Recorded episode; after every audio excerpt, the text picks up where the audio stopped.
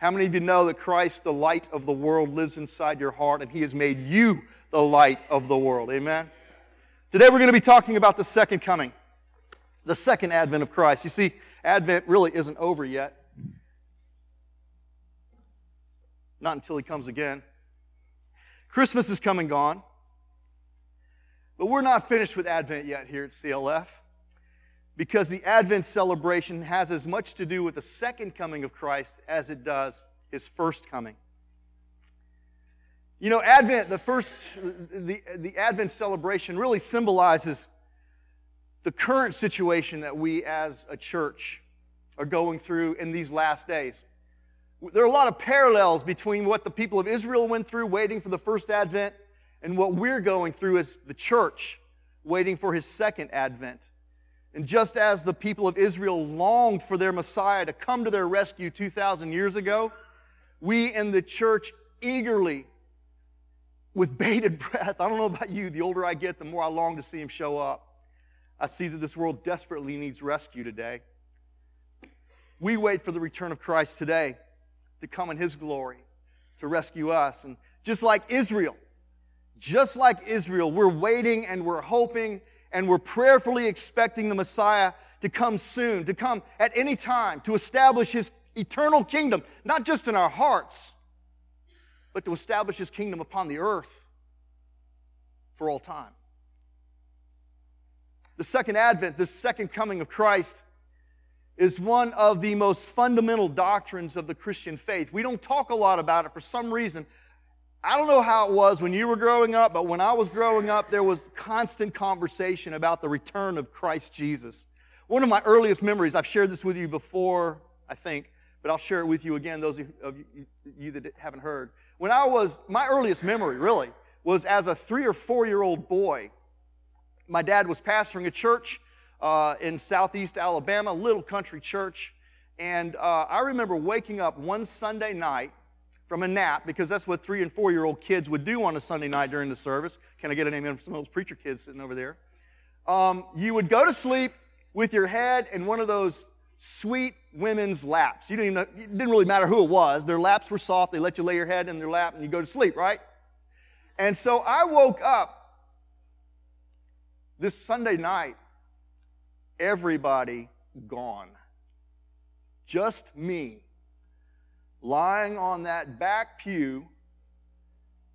Lights of the church were still on. Not a person, not a soul in the room. As a three year old kid, my first thought was what? Jesus has come back and I've been left behind. I mean, that, we, we grew up with that kind of expectation and anticipation and I'm afraid we have let that lapse a little bit. And part of the reason why I wanted us to go through the Advent celebration is to remind you that just as He came the first time, oh, He's coming again. He's coming again. And we need to be ready. And we need to be busy doing the work of the Lord as we eagerly expect His return. And this second advent, of Jesus is one of the most fundamental doctrines of our faith. It really stands at the very heart of what we as Christians believe as followers of Christ. Let me just point these statistics out to you a little bit just to kind of whet your appetite and maybe launch you on your own study of the return of Christ. The Bible repeatedly promises us that Christ is coming a second time. There are 1,845 references to it in the Old Testament. 1,845 times the second coming of Christ is referred to in the Old Testament, and 17 of those Old Testament books give it a prominent place when they talk about it. Of the 260 chapters in the New Testament, there are 318 references to the second coming. That's one out of every 30 verses in the New Testament tells us Christ is coming again. 23 of the 27 New Testament books feature, feature the return of Christ. And for every prophecy on the first advent of Christ Jesus, there are eight verses in the Bible about a second coming. The Bible wants us to know, just as He came the first time as God promised, He will come the second time as God promised. We're going to look at just three verses here this morning as we focus on this fundamental doctrine of the Christian faith, on this Advent celebration, the return of Christ. We're going to read Acts 1 through 11, but we're going to focus on only verses 9 through 11.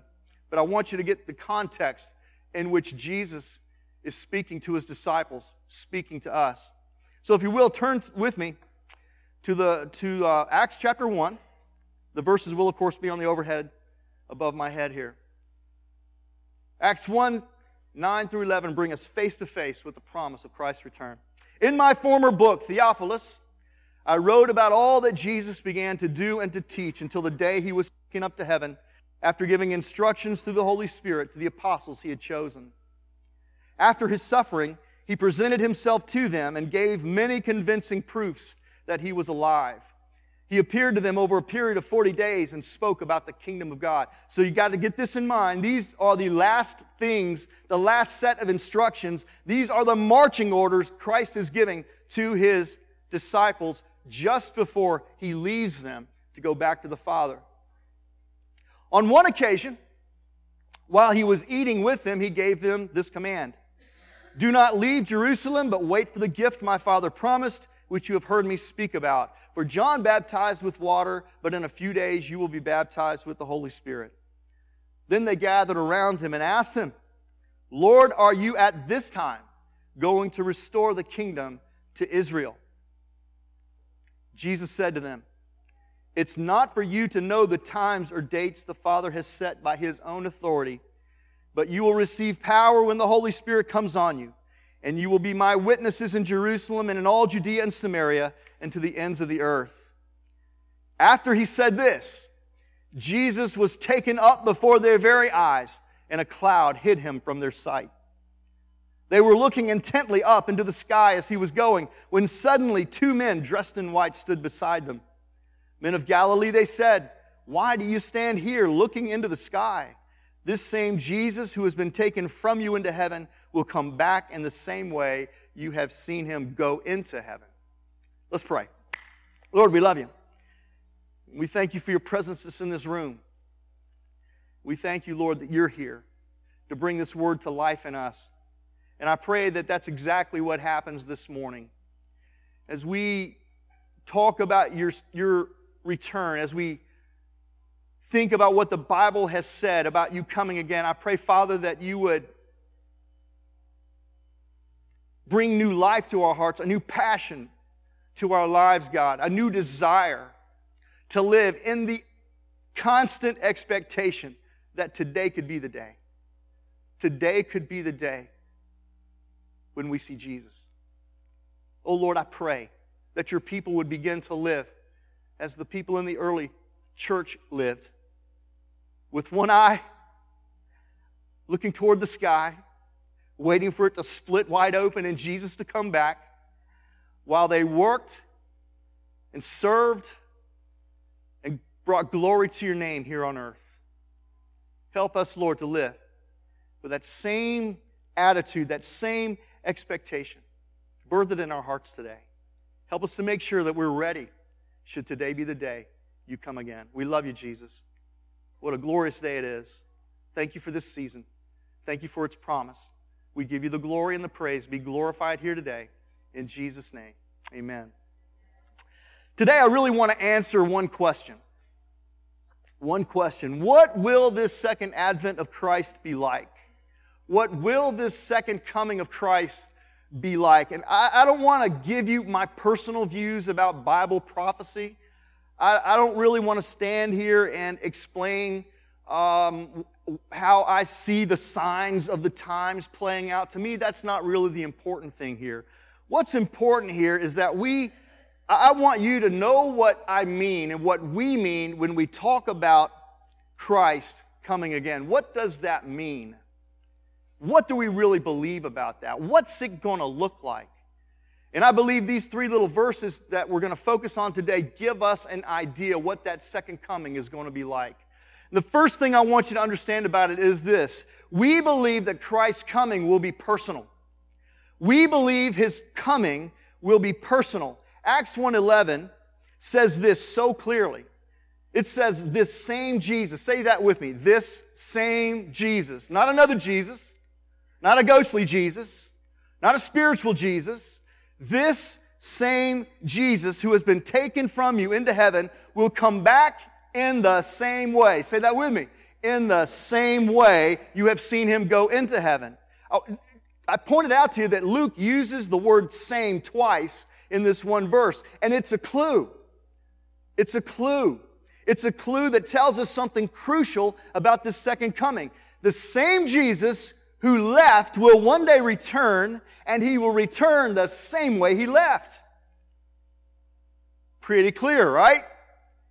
One of the main rules, write, write this down if you don't know this already. One of the main rules for Bible interpretation is to take the plain meaning of the text at face value. You know how we're really bad about trying to spiritualize stuff. Mm-mm, that's not, that, that's not one of the rules of Bible interpretation. Let's see how weird we can get this passage of Scripture to sound. No, you take the plain meaning of the text at face value. Now, we know what metaphors and similes are. There's no metaphor or simile in this verse. It says this same Jesus is coming back in the same way. That's pretty straightforward English, is it not?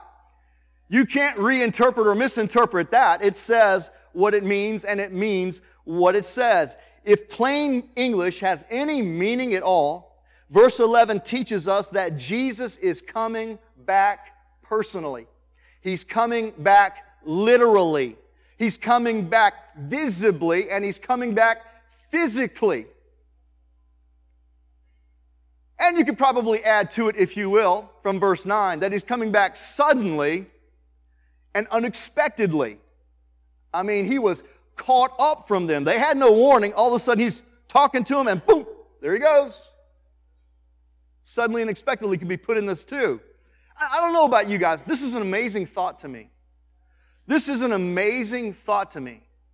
Christ Jesus is personally, literally, visibly, physically coming back again. Coming back again. The same Jesus, the same Jesus who was born as a baby in Bethlehem, he's coming back again. The same Jesus who grew up in Nazareth, he's coming back again. The same Jesus who turned water into wine is coming back again.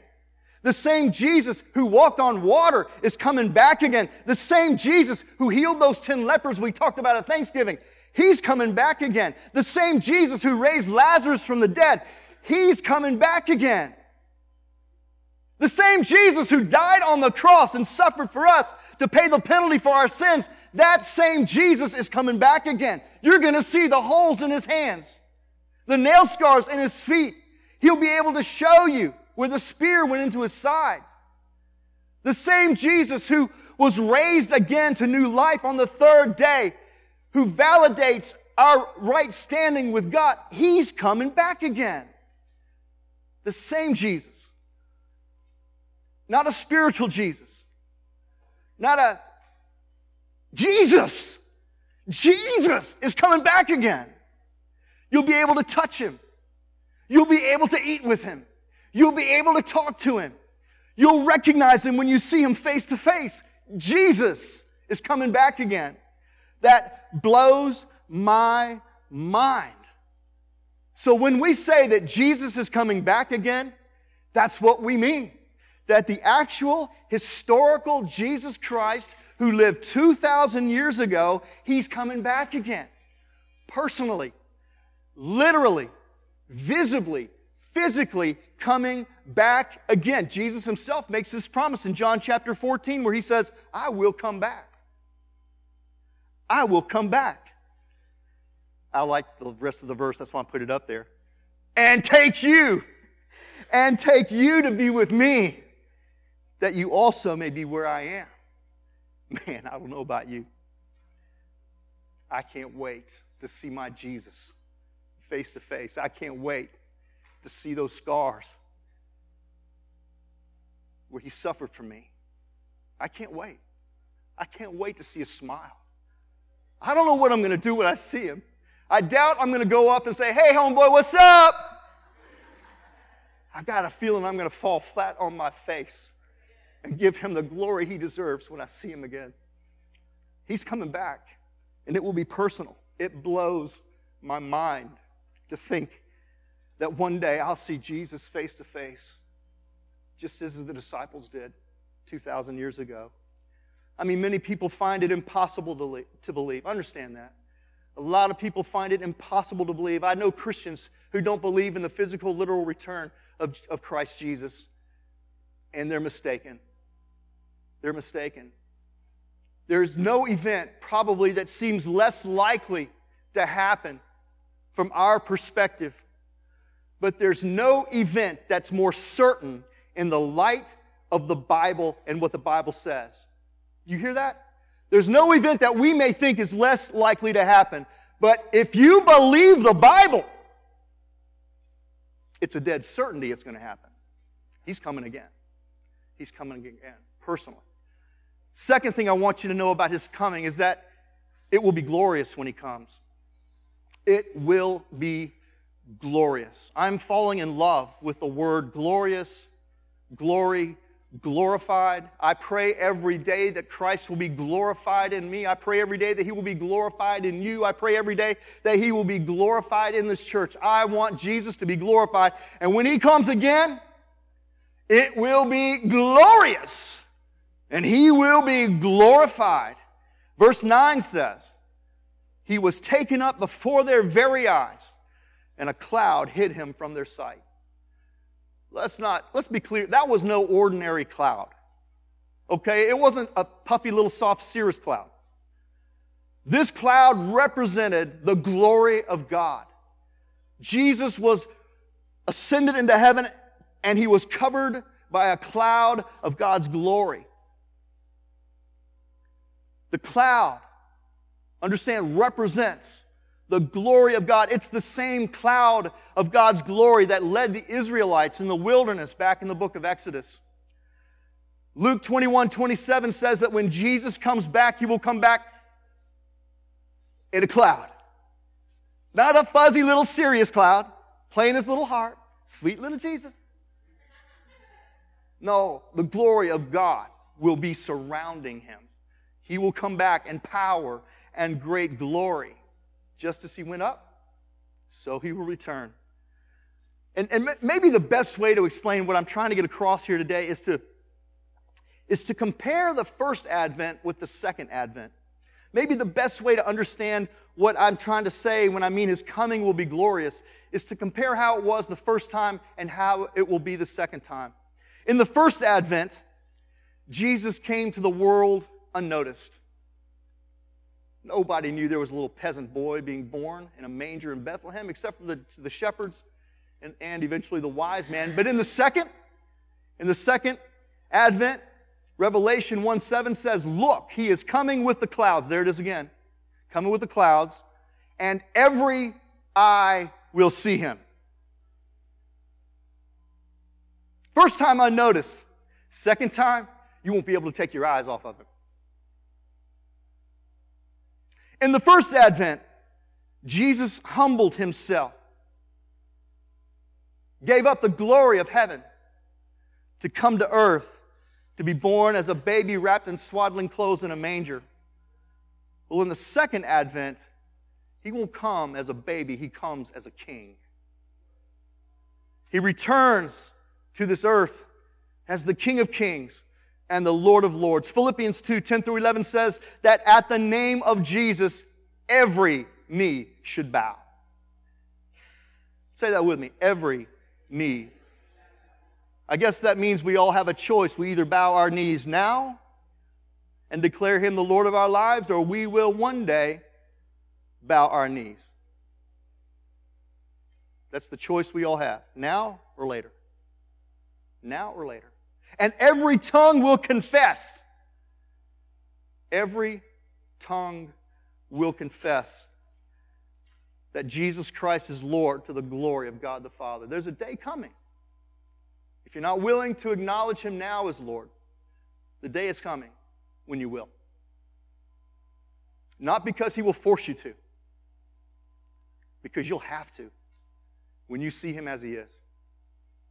His glory his majesty, His power, His authority, you will have no choice but to bow your knee at His throne and declare Him to be the King that He says He is. In the first advent, Christ suffered the cross to provide salvation for the world. He came as a sacrificial lamb.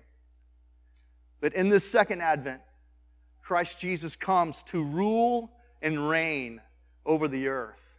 He comes as a judge. Psalm 96 13 says, Let all creation rejoice before the Lord, for he comes. He comes to judge the earth. He will judge the world in righteousness and the peoples in faithfulness. He came the first time to, to suffer. He comes again to reign and to rule and to judge the nations. In the first advent, Christ came as the Lamb of God. In the second, he comes as the Lion of Judah. Nothing meek and mild about this second coming. Nothing at all meek and mild about it. He's coming in power and glory. Revelation 5 5 says, Do not weep. See the line of the tribe of Judah, the root of David, has triumphed. Triumphed. Sorrow turns to joy.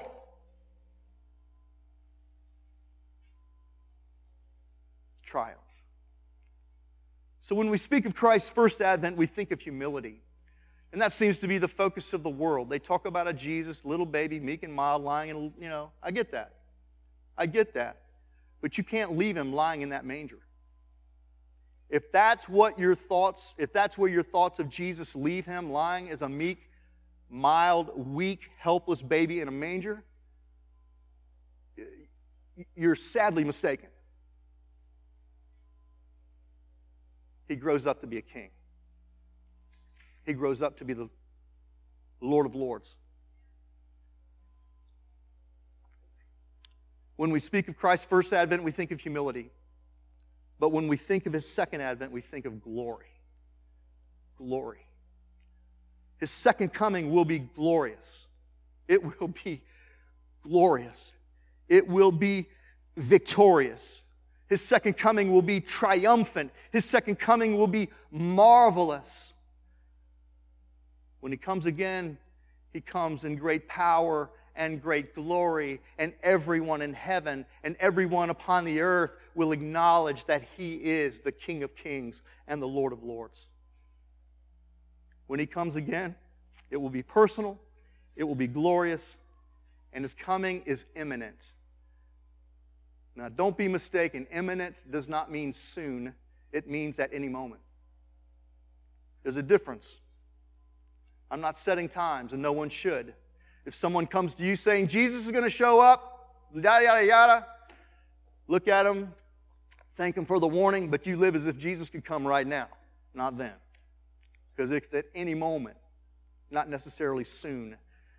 You can't read. Listen, I, I hope that you, as we went through the story this year, that as you got to the New Testament, it quickly became apparent to you that the early church lived with the constant expectation that today could be the day. They lived with the idea and the attitude that the return of Christ was imminent at any moment. I think if they lived that way 2,000 years ago, we should certainly live like that today even more so because we're only 2,000 years closer to the moment when he could return. Does that make sense? They lived with the constant expectation that at any moment Christ could arrive on the scene to rescue them, to set up his eternal kingdom. Let me just read a, a few verses. You, you, you, you can read any part of the New Testament you want, and this is what quickly becomes apparent. But I just wanted to read four verses that I kind of just threw, uh, picked out. Again and again, the New Testament tells us to watch and to be ready for Christ's return. Matthew 24, 42 says, and this is Jesus speaking, Therefore keep watch, because you do not know on what day your Lord will come. Hebrews 10, 36 through 37 says, You need to persevere. That's one of my favorite words. Walk it out. You need to keep walking it out. You need to persevere so that when you have done the will of God, you will receive what He has promised for in just a little while. In just a little while, He who is coming will come and will not delay. 1 Peter 4 7 says, The end of all things is near. He wrote that 2,000 years ago. You do realize we're living in the last days, right? The end of all things is, is near, therefore be alert and of sober mind so that you may pray. 1 John 4 7 says, Dear children, this is the last hour. Again, constant expectation. He could come at any moment. I need to be ready. I need to be watching. I need to be praying. I need to be working. I need to be serving the Lord, fulfilling His purpose for my life. Dear children, this is the last hour, and as you have heard that the Antichrist is coming, even now many Antichrists have come, this is how we know it is the last hour. Look, I don't need to look for any particular signs to tell me Jesus is coming soon. All I got to do is look to Scripture. I'm going to say that again. Some of us are so busy waiting for signs that we forget signs isn't what we're looking for. What does the scripture have to say? And what the scripture has to say is it could be at any moment. He could return at any moment. And we need to live our lives watching for it, praying for it, and ready for it. I know some of you out there, man, I've been, you know, I've lived with this now for 50, how old am I? 58 years. I told you what it was like when I was three years old. Nothing's changed, and I'm so grateful my parents instilled this in me. Even when I wasn't living for the Lord, I still, in the back of my mind, knew Jesus could show up today. Come on. 58 years later, I am more convinced than ever that Christ is coming back, and it could be at any moment. I know some of you out there are saying it's been 2,000 years, and aren't you tired of waiting? Maybe God has changed his mind. Maybe he's forgotten about us. And I want to remind you, if that's going through your mind right now, that God doesn't count time like we do. He's got a different way of calculating time. From God's perspective, if He counts one day as a thousand years, and that's what it says in 2 Peter, then Jesus has really only been gone about two days in God's reckoning. And that ain't long at all, is it? Rest assured. Listen, CLF, listen to me. Rest assured, God is faithful to all his promises. And he has promised this again and again and again and again. Jesus is coming back. Christ promised to return, and he will. He never forgets his promises, he always keeps his word. We may not know when, because that's up to the Father. And we may not understand all the details. And there are lots of disagreements about how exactly it's all going to play out. Is there a rapture before the tribulation, mid tribulation, after the tribulation? Is there a rapture at all? And those are cool late night conversations to have. But I would remind you, most of the prognosticators got it wrong 2,000 years ago at the first advent. And I imagine most of us are going to screw it up at the second, too. I'm just saying, don't look for signs. Read the scripture. He's coming again. It'll play out like it plays out. It's so easy to look back and see how God brought all these things together the first time Jesus came. We're in a little bit different scenario. We're looking ahead, trying to figure out details that haven't happened yet. I would tell you, pull back, rest, relax, stop worrying about times and dates. Start focusing on today. What can I do today to serve the Lord? To glorify the Lord in my life, to glorify the Lord in my relationships, to glorify the Lord on my job. Today is what matters. And who knows, today could be the day. Today could be the day. We may not know when, we may not understand all the details, but there's one thing we do know for sure He's coming again.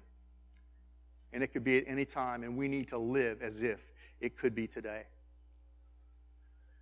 Which brings me to one final thought. One final thought. If Jesus did come back today, would you be ready? That's the big question, right? If Jesus came back today, would you be ready? Would you be ready? And if you answer to your if your answer is, "Well, I hope so," or "I'm not sure," then I would tell you you're probably not ready at all. I think a good barometer. I'll step out on a limb here and say this, and some of y'all are going to be mad at me. But a good barometer of your walk with the Lord and your understanding of the Word of God and your relationship with the Lord can be measured by the way you think and feel about His second coming. Does that make sense? If it doesn't matter to you, you're apathetic, indifferent toward it, I would say that your walk with the Lord isn't where it should be.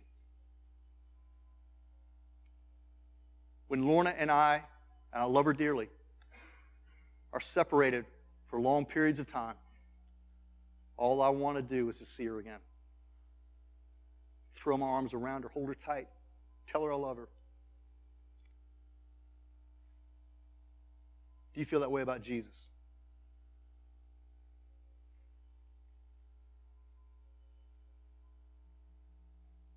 Can you bear the thought of being separated from Him any longer? Do you want to see Him today? That's a good barometer of the love you have for the Lord. Are you ready? Are you ready? Are you ready? Would you bow your heads and close your eyes? Michael, would you come back?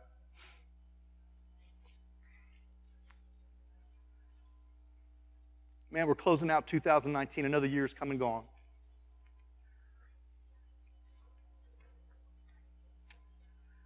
Should the Lord tarry, another year lies ahead of us. And I don't want to see any of you transition from 2018 into 2019 without being sure that you're ready for the Lord to return that you're ready to see Him face to face, that you're ready to throw your arms around Him and tell Him you love Him. I, I can't bear the thought of thinking that you're about to step into a new year without having a real relationship with Jesus Christ. I want you to be ready. I want you to be ready. I want you to be right with God. I want your relationship with the Lord to deepen in this new year. I want you to grow more committed in your walk with the Lord, more committed to knowing Him and being known by Him. I want 2019 to be the year of spiritual breakthrough for you. I can't bear the thought of you stepping into a new year uncertain of your walk with the Lord, uncertain of how you stand with Him. He's coming again. He's coming again. And He comes again that, so that He can take us to be with Him forever, never separated again from His presence. Are you ready? Are you ready? You know you can be. You can be ready.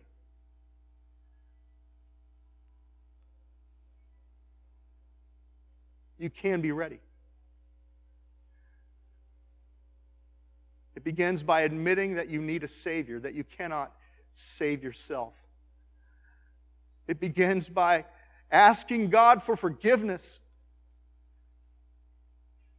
for the life you've lived, the things you've done that have hurt Him and hurt others and hurt yourself.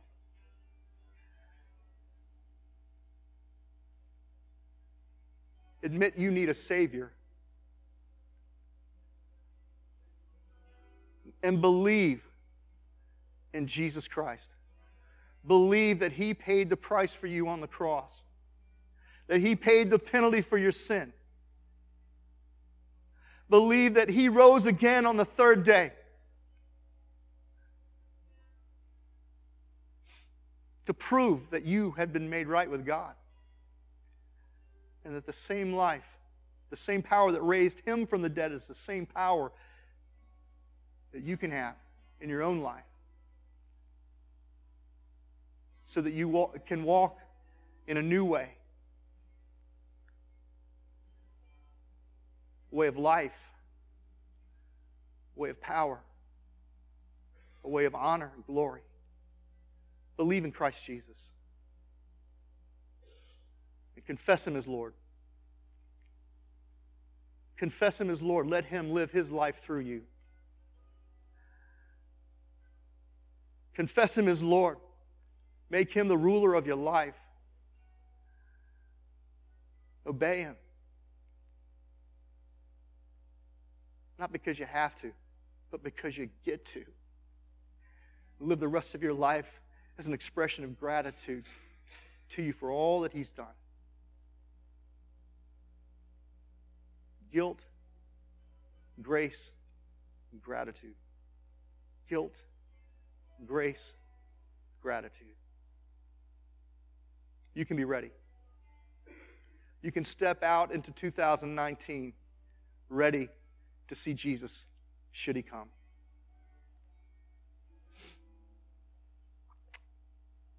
The altars are going to be open.